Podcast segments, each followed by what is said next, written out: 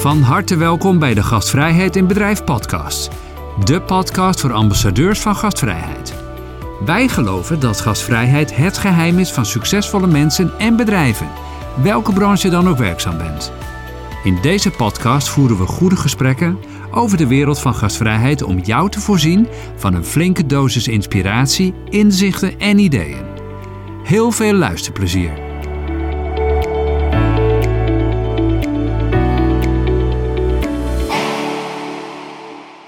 Vandaag ga ik in gesprek met Martijn Westerbrink, een gastvrijheidsleider puur zang. Hij werkt als directeur en bestuurder bij uh, Events Deventer. En hij organiseert met zijn team grootschalige culturele evenementen in de historische binnenstad van Deventer. En waarschijnlijk ken je ze wel. Deventer op Stelten, de Deventer Boekenmarkt, de Dickensfestijn. Nou, het zijn allemaal gratis evenementen waar duizenden mensen op afkomen. En het wordt mede mogelijk gemaakt door honderden vrijwilligers. Nou, dat is dan een heel interessant uh, onderwerp om over in gesprek te gaan. Nou, Martijn en ik hebben een hele sterke klik gevonden op onze passie voor gastvrijheid. En uh, we gaan in gesprek over gastvrijheid in het algemeen, specifiek in de evenementenbranche. En hij gaat zijn visie delen op gastvrij leiderschap. En nou, het is echt een gastvrijheidsleider die mij inspireert. En hopelijk gaat het gesprek dat ook opleveren. Maar voor degenen die jij nog niet kennen, wie is Martijn? Wie is Martijn? Ja, nou, ik ben natuurlijk al goed door je geïntroduceerd uh, qua wat ik als werk doe. Maar uh, daarnaast ben ik ook vader van Elise en Florien. Getrouwd met Laura en uh, wij wonen in Olst. Klein goeie dorpje. Naam, Laura. Ja, ja Laura, ja. hele goede naam. ja, zeker. overigens voor de luisteraars dan ik. ja, een andere Laura inderdaad.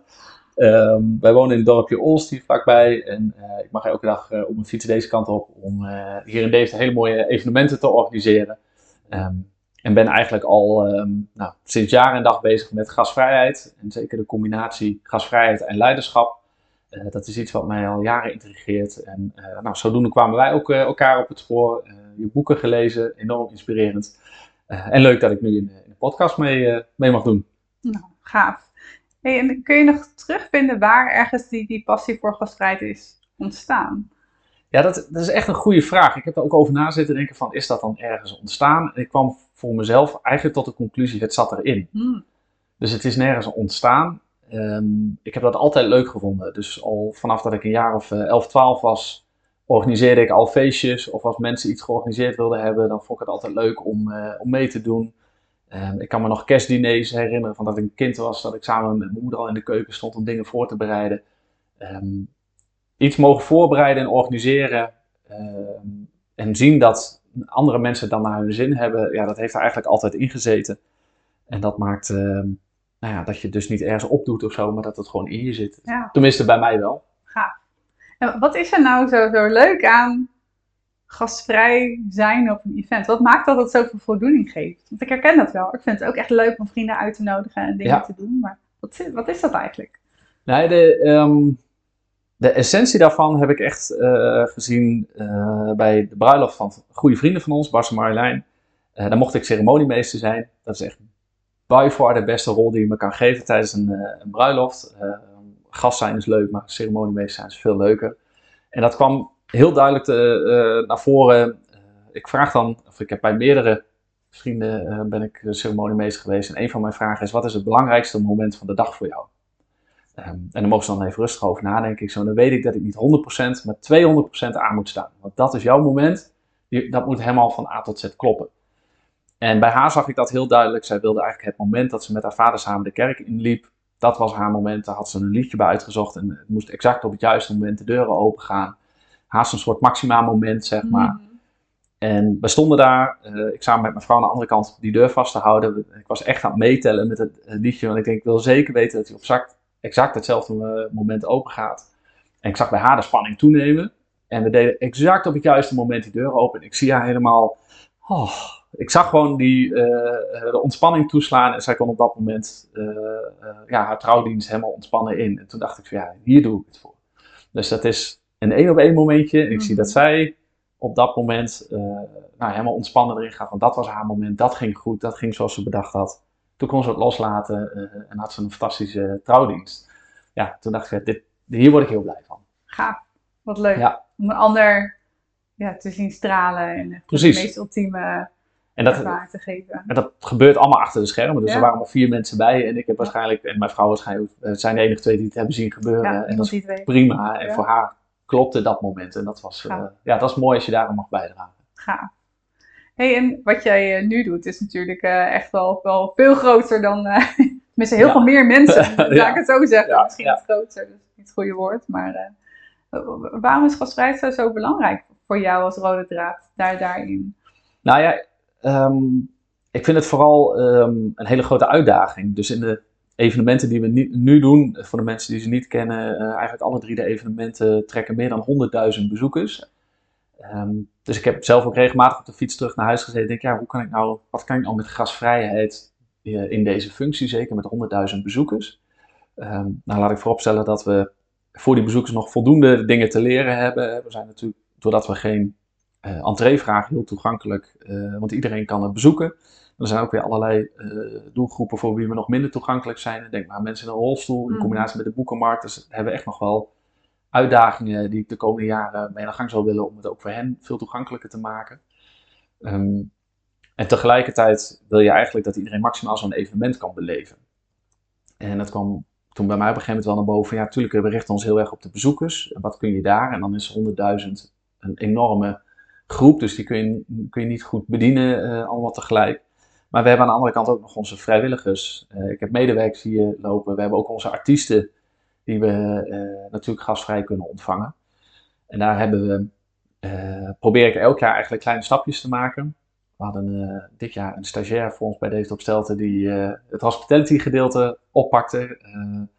En met haar ben ik samen gaan zitten van, goh, wat zou je dan rondom gasvrijheid, wat zou je kunnen en willen doen? Eh, nou, zij kwam met datzelfde punt van, ja, het zijn zoveel mensen, wat kunnen we dan? Mhm. En toen hebben we eh, samen bedacht om alles rond voor de artiesten, alles rondom de artiesten, eh, te kijken van hey, wat kunnen we daaraan doen. We hebben bijvoorbeeld een heel hotel hier in Deventer afgehuurd. eh, en we hebben er uiteindelijk voor gezorgd dat toen de artiesten aankwamen op het grote op het billboard buiten in acht verschillende talen welkom eh, stond. Ehm, iedereen werd binnen twee minuten ingecheckt, want we hadden alle voorregistratie al gedaan. Super. Eh, en die mensen hebben soms al wel 10, 12 uur in een auto gezeten vanuit Zuid-Frankrijk hier naartoe. Die willen gewoon lekker snel inchecken en door naar hun kamer. Eh, daar lag dan weer een klein presentje voor ze klaar met een handgeschreven kaartje. Hele kleine dingetjes waarmee je die artiesten hopelijk een, een maximaal welkom laat ervaren. Mhm. Waardoor ze het idee van, hé, maar ik wil ook maximaal presteren dit weekend. Dus dan komt het daarmee weer ten goede aan een, een mooie voorstelling. En die mooie voorstelling komt weer ten goede aan al je bezoekers. Mooi. En dit, dit vind ik dus gaaf, want eh, dit is natuurlijk super gastvrij, maar je verdient er helemaal niks op in eerste Nee. instantie. Maar je doet het omdat je nou, daar een hoger doel mee hebt of dat je er echt iets impact op wil mee wil maken. Ja, en dan en dat is ook nadenken over, oké, eh 100.000 man, dat kunnen we niet in één keer bedienen. Maar Ja. dan proberen we hem af te pellen. En denk, Ja. als we zorgen dat onze artiesten zich helemaal in de watten gelegd voelen Ja. en maximaal kunnen presteren, dan komt dat de, het optreden wat zij geven eh, ten goede. En daarmee komt het dus ook de beleving van onze Ja. eh, bezoekers ten goede. En Ja. dus door een klein dingetje Mooi. zorg je toch dat die bezoekers hopelijk nog weer een mooiere beleving Ja. hebben. Dus graag terugkomen. Ja. ja. Nou, dat vind ik al een heel mooi, eh, mooi voorbeeld. Ik denk ook een heel inspirerend voorbeeld voor andere gastvrijheidsleiders die gastvrijheid willen verbeteren. Dat je gewoon zegt, hé, hey, ik pak gewoon één doelgroep eruit, één eh, gastreis binnen nou, al die verschillende gastreizen. Om te kijken hoe je die eh, kan verbijzonderen. Ja, en dat, dat zit dus soms, en tot dat besef kwamen wij ook, dat zit soms dus wel vijf, zes stappen terug. Ja. Dus wij doen iets met artiesten wat onze bezoekers dan hopelijk eh, een betere ervaring geeft. In plaats van dat we ons alleen op de bezoekers hadden Ja. eh, gefocust. Gaaf. Dat was voor mij zelf ook een eh, eh, leerpunt. Ik denk, oh ja, hey, dat, is, dat is eigenlijk wel heel interessant. Gaaf. En ik ben ook wat nieuwsgierig hoe je nou, vanuit de, de, de, gasten, bezoekers, hoe je dan eh, vanuit jouw perspectief kijkt naar gastvrijheid om daar ehm, nou, het verschil in te maken. Heb je daar voorbeelden bij hoe jullie daar bouwen aan gastvrijheid? Nou, dat, ja, ehm, dat is dus best wel een hele lastige, omdat het Mhm. zo'n eh, zo'n enorme groep eh, mensen betreft. Ehm, en daarbij is het, proberen we vooral te kijken naar ja, wat, welke onderdelen hebben we nu binnen onze evenementen. Ehm, nou, een, go- een goed voorbeeld is dus het, eh, het gratis toegankelijk houden. Hè, Zeker in de huidige tijden waarbij eh, gratis festivals enorm onder druk staan. Waarbij iedereen zegt, joh, vraag dan 2 of 3 euro entree, dan ben je uit de kosten. Ja. Nou, dat is nog niet helemaal waar, maar goed, dat, dat Ja. terzijde. Maar dus, nee, dat willen we echt niet, want het zit in ons DNA om die evenementen voor iedereen toegankelijk eh, te maken. En dat doen we onder andere door er geen entree voor te vragen. Tegelijkertijd proberen we ook programma inhoudelijk te kijken. Ehm, mooi voorbeeld bij Deventer op Stelten hebben we programma-onderdelen die echt raak zijn, om het zo maar te zeggen. Waar je echt even over na moet denken, waar je, eh, die je aan het denken zetten, waar je mee naar huis gaat. eh, ehm, en je echt kunnen raken. Maar we hebben ook vermaak. Dus Mhm. je kun je gewoon met een biertje in de hand, kun je de brink hier oplopen en kom je een fantastische voorstelling tegen waar je helemaal niet over na zou hoeven denken Ja. als je wil. En daarmee-. Ja. Proberen we ook de mensen die echt actief op zoek zijn naar theater en een stukje diepgang, die kunnen we bedienen. Eh, maar mensen die ook gewoon eh, een leuke avond willen hebben, kunnen we ook bedienen. Mhm. Eh, en zo proberen we die twee doelgroepen daarin ja, te kunnen bedienen, te bedienen, zeg Ja. maar. Mooi. En mensen kunnen actief op zoek. Dus je kunt ons hele programmaboekje uitpluizen. Er zijn echt mensen die hele planningen maken van als ik dan naar daar naartoe ga en daar naartoe en daar naartoe. Maar we hebben ook mensen die zeggen, oh, we gaan gewoon acht uur de brink op en we komen wel wat tegen. Wel. Ja. Dus ook dat- wij noemen dat dan eh, de actief zoekende bezoekers en de passief zoekende bezoekers. Ehm, eh, wij zijn ervan overtuigd dat ze op zoek zijn eh, naar een stukje diepgang. Ja. Maar dat mag passief zijn zonder dat ze het zelf doorhebben. Komen de brink op, zien daar theater en worden er misschien enorm door geraakt. Mm. En mensen die heel actief het op zoek zijn en helemaal uitpluizen, die proberen we ook te voorzien. Zou dat, dat het geraakt worden misschien ook een vorm van gastvrijheid kunnen zijn? Ja, ehm, ja dat, dat zeker. Je wil, je wil een programma bieden wat, eh, wat mensen raakt. En wat ik dan leuk vind, is om daar eh programma-onderdelen soms ook met een maatschappelijk, heel belangrijk maatschappelijk thema in te kunnen verwerken, zonder dat je dat iemand opdringt. Ja. Dat is ook het mooie aan straattheater. Bevalt het je niet. Je kunt je zo omdraaien en weglopen. Je zit niet eh, tussen de veertiende stoel van een rij in een schouwburg. Dus je kunt zo omdraaien, weglopen, niemand die je dan raar aankijkt. Maar je kunt ook soms wel een uur gebiologeerd staan te kijken. Ehm, dus dat maakt wel eh, dat je daar een programma in, eh, in mee kan geven wat mensen raakt eh, en tot nadenken aanzet. Mhm. Maar wat niet opgedrongen wordt. Gaaf. Ja. Hey, en hoe lang doe je dit nu? Deze? Drie jaar zit Drie ik hier ja, in coronatijd begonnen, dus dat was even Ja. een, Ja. een andere start dan ik had verwacht. Ja. En als je eens terugkijkt, waar, wat, zijn ontwikkelingen die je doorgemaakt hebt, waar je trots op bent? Mooie successen. Ja, mooie successen. Ehm, wat ik zelf eh, heel bijzonder vind, is dat wij in de zomer van 2021 eh, een tiendaags eh, of elfdaags buitenfestival Deventer op Stelten door hebben kunnen laten gaan, volledig in, in een corona-versie. Het is haast al niet meer voor te stellen, maar in zomer 21 zaten we nog in een lockdown. En toen hadden wij een heel programma bedacht, waarbij het coronaproof, we een volledig coronaproof event hadden. Toen kwam op een gegeven moment werd, werd er weer aangegeven, oh nee, alle festivals kunnen weer doorgaan. En toen kwam dat hele dansen met Jansen spektakel. Dat als je ge- ingeënt Ja. zou zijn met Jansen, dan kon je weer los. En dat bleek niet te kunnen. En toen moesten op last minute al die festivals weer stoppen. Eh, en ons festival kon doorgaan, omdat we het helemaal andersom beredeneerd hadden. Eh, dus alles hadden ingericht op 30 tot 50 personen, anderhalve meter afstand. En we hadden van tevoren gezegd, we willen eh, geen onderscheid maken in onze bezoekers. Want daar staan we voor, dat is ons Mm. DNA. Dus of je wel of niet ingeënt bent. Willen we niet weten, Oh. zou ook niet uit moeten maken. En wel of niet testen. Nou, dus dat was ons uitgangspunt. Van hoe kunnen we nou, zonder dat we dus onderscheid maken, hé, hey, jij bent niet ingeënt, dus je mag niet komen. Daar wilden we absoluut niet aan. Hmm. heb ik ook hier tegen onze subsidiegever gezegd. Ik zei, als dat de, de bedoeling is, dan gaan we het gewoon niet eens doen. Dus wij hebben een, een omgekeerde variant bedacht. Waarbij al, al onze medewerkers en artiesten en vrijwilligers om de dag allemaal preventief getest werden. Dus we hadden hier een eigen privé teststraat tijdens het festival.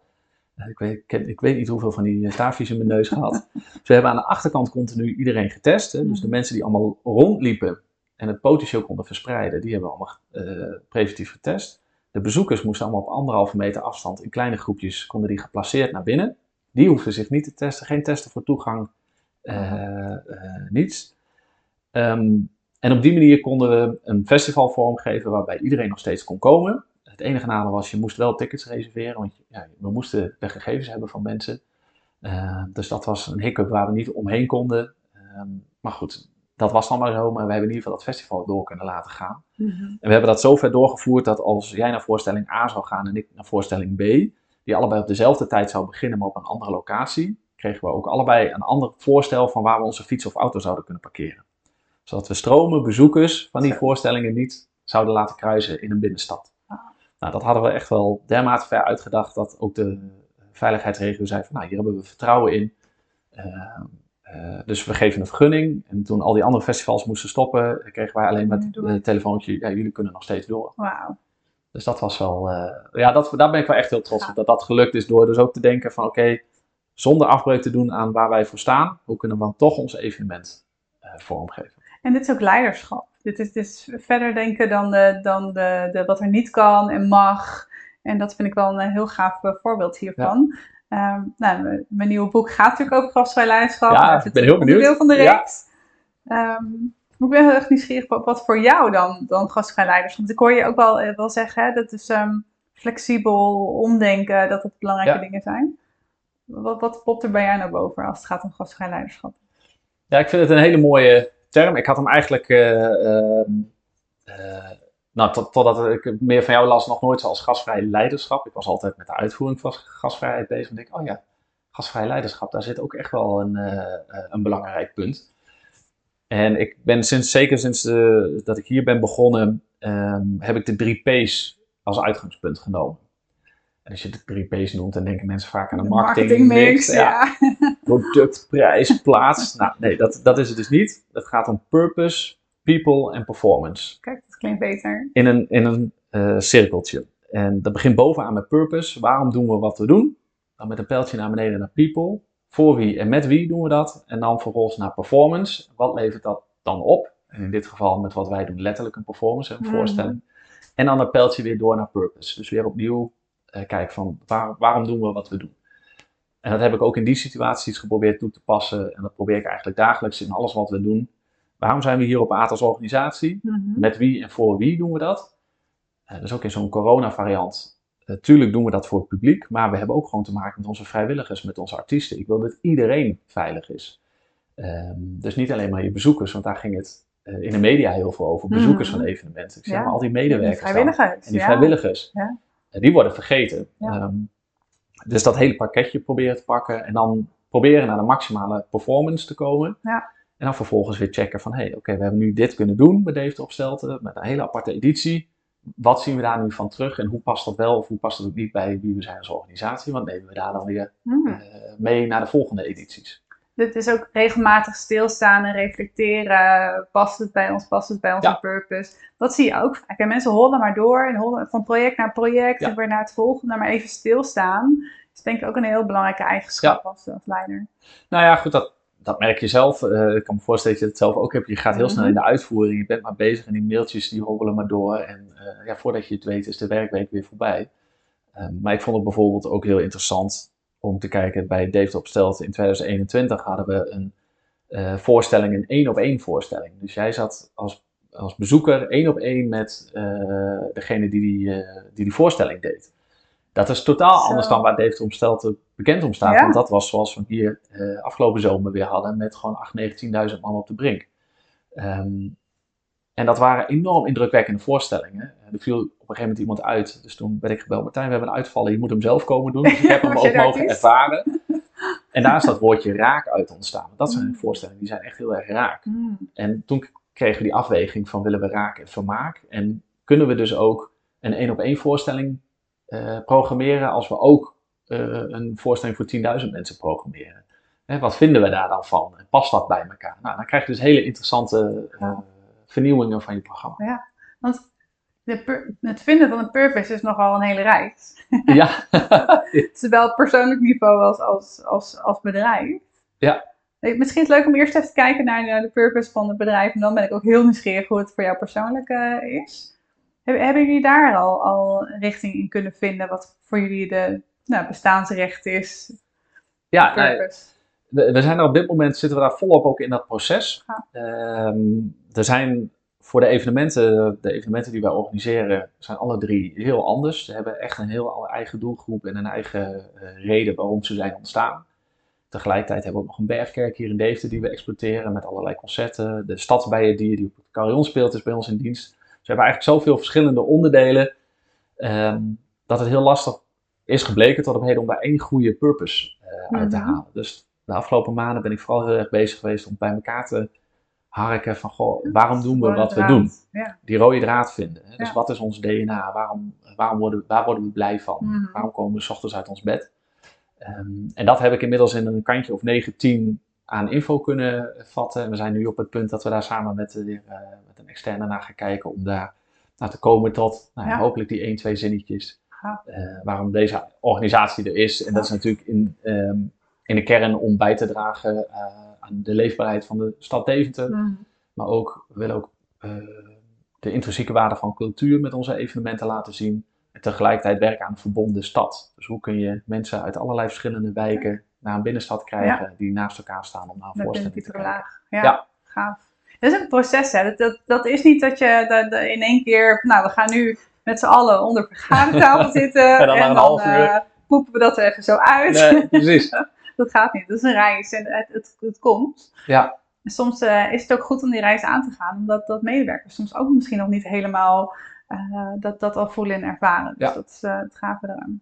nou ik vind dat ook wel lastig hoor. En ik, ik weet niet hoe je dat zelf ook ervaart, maar het, het- dat kost inderdaad een boel tijd. En daar heb je ook wel geduld voor nodig. Mhm. Ehm, want ik probeer dan ook van allerlei informatie bij elkaar te schrapen. En dan heb je het met de collega's over en dan komt er weer nieuwe input. En dan Mhm. op een gegeven moment denk ik, ja, hoe krijgen we dit nu weer Ja. naar een volgende fase? Ja. Ehm, ja, dat, dat is best wel een, eh, een traject Ja. waar je stap, ja, stap voor stap door moet. Ja, maar wat wij, wij- houden ons echt om specifiek met gastvrijheidsvisie eh, bezig. Daar helpen we bedrijven mee. Want als het echt gaat in de algemene visie en strategie van een bedrijf, heb je daar natuurlijk andere bedrijven voor die daar heel goed in Ja. zijn. Ehm, en het, ik merk, het zit gewoon in je, het, het is er al, het zit in je hoofd. Het zit in de hoofden van de mensen, het is er gewoon. En dat is wel fijn om een externe juist daarbij te laten helpen. Want die, die kan dat veel makkelijker op tafel krijgen Ja. en van negen kantjes naar eh, drie, vier zinnen te komen. Ja, maar dat, dat, dat zijn echt wel dingen wat handig is om, om begeleiding bij te, te vragen. Nou, en daar heeft ook wel weer mijn eigen purpose, people en performance in geholpen. Want Mhm. de purpose, daar waren allerlei verschillende eh, uitingen voor. Maar de people en de performance, die was er al. Dus ik heb Mhm. gewoon gekeken naar wat leveren we dan op en wat horen we daarvan terug, wat zien we daarvan terug. En de people, die hier, de mensen die hier werken en de vrijwilligers, waarom, waarom doen die dit? Wat drijft Ja. hen? Eh, dus dat heb ik echt geprobeerd op te halen. En dan krijg je, wat je zegt, een soort van rode draad Ja. ehm, uit. En dat gaat hopelijk helpen om zo meteen die purpose verder eh, aan te scherpen en te verduidelijken. Voordat we naar jouw persoonlijke purpose gaan. Vrijwilligers, dat is natuurlijk wel echt iets heel unieks, iets heel Ja. bijzonders. Eh, Ik ken heel veel type organisaties die werken met vrijwilligers. En eh, het is niet vanzelfsprikkend dat ze er zijn en Ja. dat ze ook weer terug blijven komen. En je ziet dat het best een uitdaging eh, is. Dus ik ben ook heel nieuwsgierig hoe jij ehm, naar gastvrijheid, eigenlijk de interne gastvrijheid gebruikt naar je vrijwilligers toe. ehm, Ja. Om hen te blijven betrekken bij je organisatie. Ja, dat, is- een hele goede vraag. Dat eh, is zeker heel actueel. Eh, je merkt dat het lastiger is om vrijwilligers eh, te vinden. We hebben gelukkig sinds jaar en dag een hele trouwe groep vrijwilligers die ehm, ja, zeg maar als een soort eerste ring om onze organisatie zitten bij de evenementen. En daarnaast maken we heel veel gebruik van de scouting, eh, die dan dus weer allerlei verenigingen hebben en daar we allerlei mensen in oproepen. Ah, handig. Ehm, Scouting. Ja, nee, dat is, en dat, dat is fantastisch. vrijwilligerpropper. Nou ja, zo, zo ongeveer alleen dan op een positieve manier. Eh, maar zij zijn er ook, er zijn een aantal mensen die dat coördineren, die daar altijd heel druk mee zijn. Die ook echt het hele weekend van zo'n evenement bezig zijn. Als wij roepen, joh, we hebben 14 mensen nodig voor de begeleiding van een, van een groep. En dat moet er vanavond om half acht zijn. Dan zijn die er om half acht. En ik weet echt niet waar ze ze allemaal vandaan halen. Ehm, maar ze weten dat elke keer weer voor elkaar te boksen. Dus het is ook, ehm, ja, je, moet- je, je moet het geluk hebben van een aantal van dat soort eh, eh, goede organisaties om je heen. Nou, gelukkig hebben we die. Ehm, en tegelijkertijd is het ook heel belangrijk om al het werk en de moeite die zij erin stoppen, om dat te zien en te erkennen. Zo heeft bijvoorbeeld die scoutingvereniging hebben we vorig jaar of het jaar daarvoor hebben we ze de Deventer op Stelten Award gegeven. Dat is een Hmm. award die wij tijdens het festival uitreiken aan organisaties of partijen die eh, wat ons betreft echt een unieke bijdrage leveren aan het festival. Ehm, en die heren die stonden daar gewoon ook bij die openingsceremonie, hadden natuurlijk niks in de gaten. En toen gaf ik aan dat zij hem gewonnen hadden. En ze hadden echt zoiets, maar waarom dan? Ik zei, hoezo, waarom dan? Omdat jullie Ja. zo'n enorme bijdrage leveren. En dat is zo van, van ongekende eh, waarde. Nu, eh, afgelopen zomer heeft de partij gekregen die hier alle pleinen weer schoonveegt. Dat als wij s'avonds er een bende van hebben gemaakt met ons evenement, je komt die ochtends het plein op en het is Ja. schoon. En wij hebben dat bedrijf die dat, Circulus Berkel, die dat doet, hebben de op Stelten Award overhandigd. aan een aantal van die heren die allemaal in de veegwagentjes zitten uh, erbij, zeg maar. Dus dan zie je die mensen helemaal, nou, waar hebben we dat dan aan te danken? Nou ja, aan jullie inzet.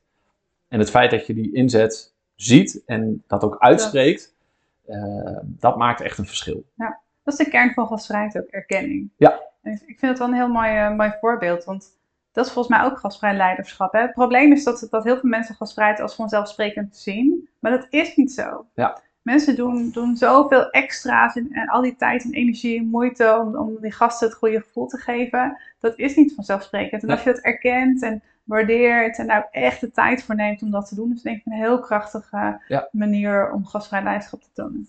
Nou ja, het, het kwam ook in, in, onder andere in je, eh, in je boek heel duidelijk naar voren, maar ook wel in een aantal van de stukken die je op de website hebt staan. Dat was, voor mij een hele belangrijke. Dat, ehm, ja, ik kan wel gastvrij zijn, maar eigenlijk ook niet. Of als organisatie kun je niet gastvrij zijn. Ehm, je kunt wel um, vakmanschap tonen en gastheer of gastvrouwschap. Maar de beleving van de gastvrijheid zit mm. bij de gast of bij degene aan wie je het graag wil overdragen. Dus je kunt niet zeggen, nou wij zijn heel gastvrij. Want dat is aan de beoordeling van degene die het ondergaat. Mm dat was voor mij wel echt zo'n zo'n eye-opener. Zo van, oh ja, het, ik kan wel heel erg mijn best doen. Ehm, maar ik moet vooral over nadenken van wat heeft diegene nodig. Ja. En uh, daar proberen op te sturen met vakmanschap en met gastheerschap. Ja. En als ik die twee continu probeer tegen elkaar af te wegen, dan hoop ik dat ik een gastvrije uh, ervaring kan bewerkstelligen voor die andere persoon. En dan maakt dat dus niet uit of dat iemand is uit je directe omgeving, of een verjaardagsfeestje, of een evenement van 100.000 personen. Ja. Dus dat was wel echt een, uh, een eye-opener voor mij ook. Van, oh, dat is wel op die manier ja. Uh, helpt me dat ook nog wel. Ja. ja, dat helpt je ook wel, wel om scherp te blijven nu, nu ik dat zo hoor zeggen. Dat natuurlijk kan zo'n evenement fantastisch zijn, maar je zult altijd bezoekers ook hebben die het misschien nog niet gasvrij ervaren ja. hebben.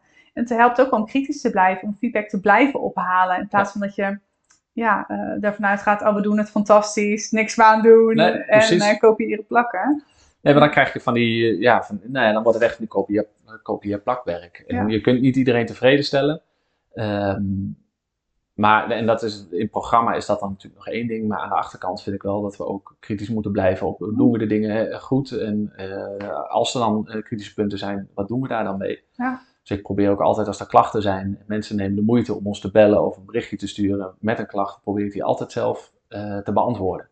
Um, en de ene keer kun je dat heel relatief eenvoudig uitleggen waarom er iets gebeurd is, en de andere keer is het iets waar wij ons niet van bewust waren en moeten we dat echt meenemen als verbeterpunt. Hmm. Mooi. Ja, dat serieus nemen is belangrijk. Ja. ja. Zijn er nog andere manieren waarop jullie... Ja, meten is denk ik heel lastig hè, zo'n evenement, om echt de, de gastvrijheid, de, de, beleving te meten. Nou, we, uh, we hebben daar in, uh, uh, tijdens die bewuste corona-editie van Data Opstelten bijvoorbeeld wel een pilot meegedaan, samen met het Saxion. Mm -hmm. die hebben daar ook wel uitgewerkte tools voor om te kijken van, hey, kunnen we nou eh, vaststellen hoe gasvrij mensen het evenement ervaren.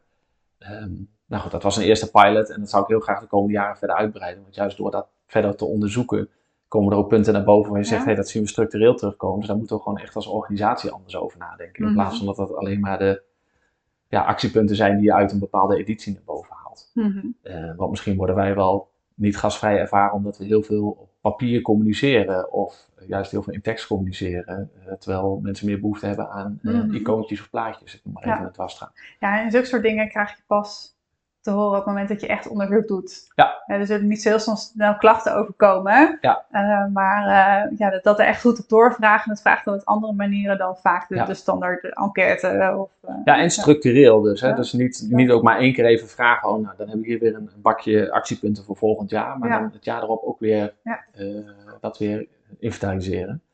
Um, en daar nou ja, echt een, een continu verbeterende omgeving van creëren. Dus dat probeer ik hier ook echt op kantoor uit te, dragen, uit te dragen. Dus ja, fouten maken we allemaal, maar laten we vooral kijken wat kunnen we daar al van leren en hoe verbeteren we het. En als we dingen tegenkomen of feedback terugkrijgen, wat kunnen we daar dan van leren om het beter te doen? Niet alleen maar dat kleine onderdeel, maar hoe maken we die hele organisatie daar dan weer beter van? Kijk. Maar goed, dat, uh, dat vraagt best wel ja, wat, uh, kan ik mooi. zeggen. Ja. Reflecteren, leren en ja, ja, zeker. Het sleutelvragenspel. Prikkelende vragen voor een gastvrije mindset. Dan de sleutelvraag voor vandaag is een hele bijzondere. Namelijk, wat is uh, jouw persoonlijke purpose als het gaat om uh, gastvrijheid?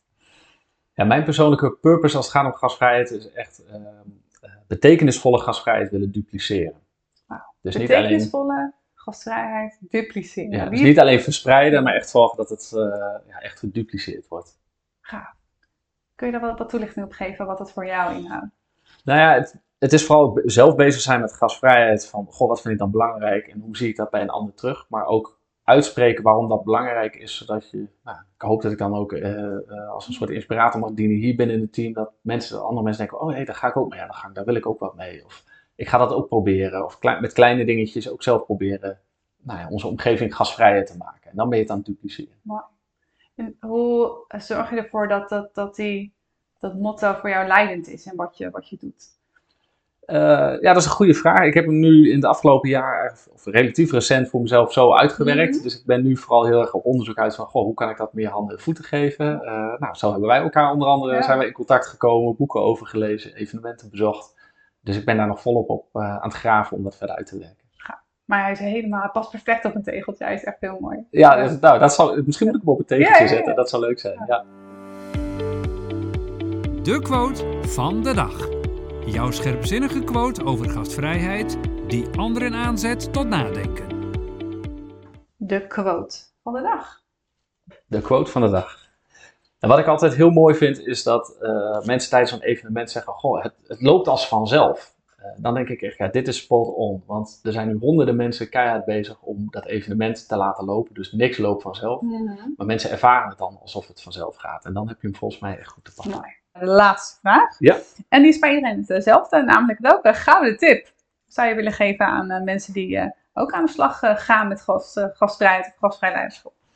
Ja, als ik, als ik puur ook naar mezelf eh, kijk, is gasvrijheid voor mij echt iets wat je moet snappen. Of eigenlijk zelfs voelen. Ehm, eh, wat ik al zei, van, voor mij zit het er gewoon in. Je moet het echt voelen, want als je het gaat proberen te doen zonder dat je het voelt, dan wordt het een trucje. Mhm. En een trucje prikken mensen zo doorheen. Dus dat, ehm, als je het echt voor jezelf, ehm, nou ja, eh, ervaart van, oh ja, dit vind ik fijn, of dat is, niet, dat is minder, dan, dan kun je er echt mee, Hmm. eh, mee aan de gang. Mooi. Dus ehm, is het dan ook dat sommige mensen dat misschien minder in zich hebben, dat, dat, dat gevoel? Ja, of het. nou, ik had dan een mooi voorbeeld. Laatst sprak ik iemand, uh, hadden we het ook over gasvrijheid. En die zei van, joh, het is, ik heb echt een liefdeverhouding met gasvrijheid. Ik ja, hoezo dat dan? Hoe kan dat überhaupt? Maar goed, dat is mijn eh, achtergrond natuurlijk. Ja, zegt hij, ik ben niet zo van de grote verjaardagsfeesten met twintig man en een boel drukte. Eh, daar hou ik niet zo van. Ik zeg, maar hoezo, wat heeft dat voor jou met gasvrijheid te maken dan? Ja, nee, maar met al die mensen en veel. Ik zeg, ja, maar dan, dan snap je gasvrijheid, de essentie van gasvrijheid niet. Ik zeg, want waarschijnlijk vind je het veel fijner om gewoon twee goede vrienden op, op bezoek te hebben. Ja, ja dat, dat klopt. Ik zeg, maar dan weet je waarschijnlijk precies hoe die vrienden hun koffie drinken. Eh, wat ze lekker vinden aan hapjes. eh, welke gespreksonderwerpen leuk zijn. Of dat ze een spelletje willen doen. Jij weet heel veel van die, Ja. van die mensen. Ja, dat, dat klopt. eh, dan doen we dit of zus of gaan een leuk spelletje doen. Ik zeg, dus jij snapt de essentie van gasvrijheid. Want gasvrijheid draait niet om 20 of 1000 of 100.000 mensen, maar om het snappen van wat diegene die dan bij jou op bezoek komt nodig heeft, om hem op zijn gemak te laten voelen. Ehm, en toen zat me wel echt aan te kijken van, oh ja, ik zeg, dat is de essentie van Ja. gasvrijheid. Dus je hebt geen liefdeverhouding, je snapt het juist heel erg goed. Mhm.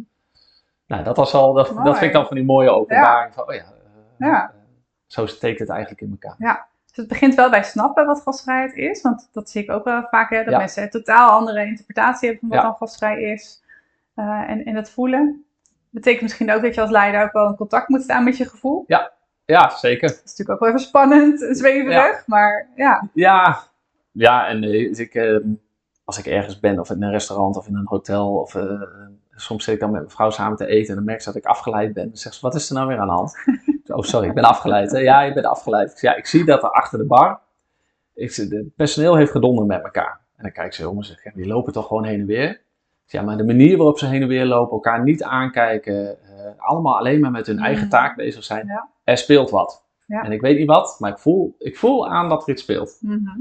Nou, dat zeg maar. Dus dan, ehm, ja, ik kan dat meestal niet anders omschrijven dan, dan voel je Ja. iets. En dan jeuken me eigenlijk mijn handen om op te staan en zeggen, jongens, wat is er aan de hand? Want ik zie gewoon dat het Ja. niet loopt.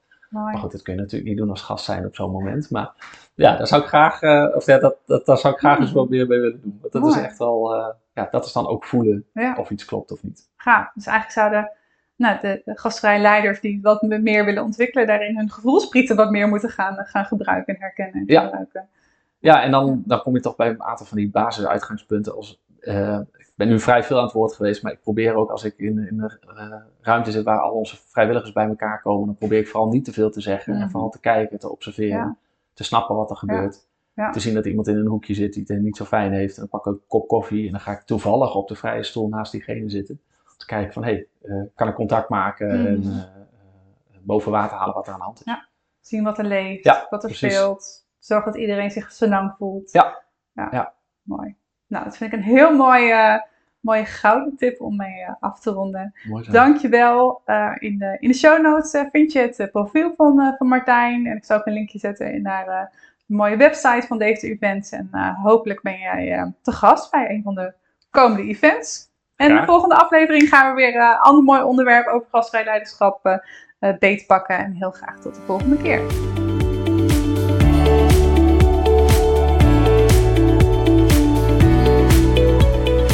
Bedankt voor het luisteren naar de Gastvrijheid in Bedrijf podcast. We hopen dat je hebt genoten van het gesprek en dat je klaar bent om jouw gastvrijheid naar een hoger level te tillen.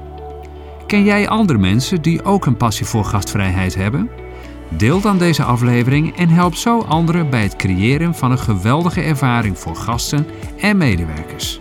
Vergeet niet om je te abonneren op onze podcast en om ons te volgen op social media, zodat je altijd op de hoogte blijft van nieuwe afleveringen en updates. Wil je meer weten over gastvrijheid? Ga dan naar www.gastvrijheidinbedrijf.nl voor meer inspiratie en tools. Bedankt voor het luisteren en graag tot een volgende keer.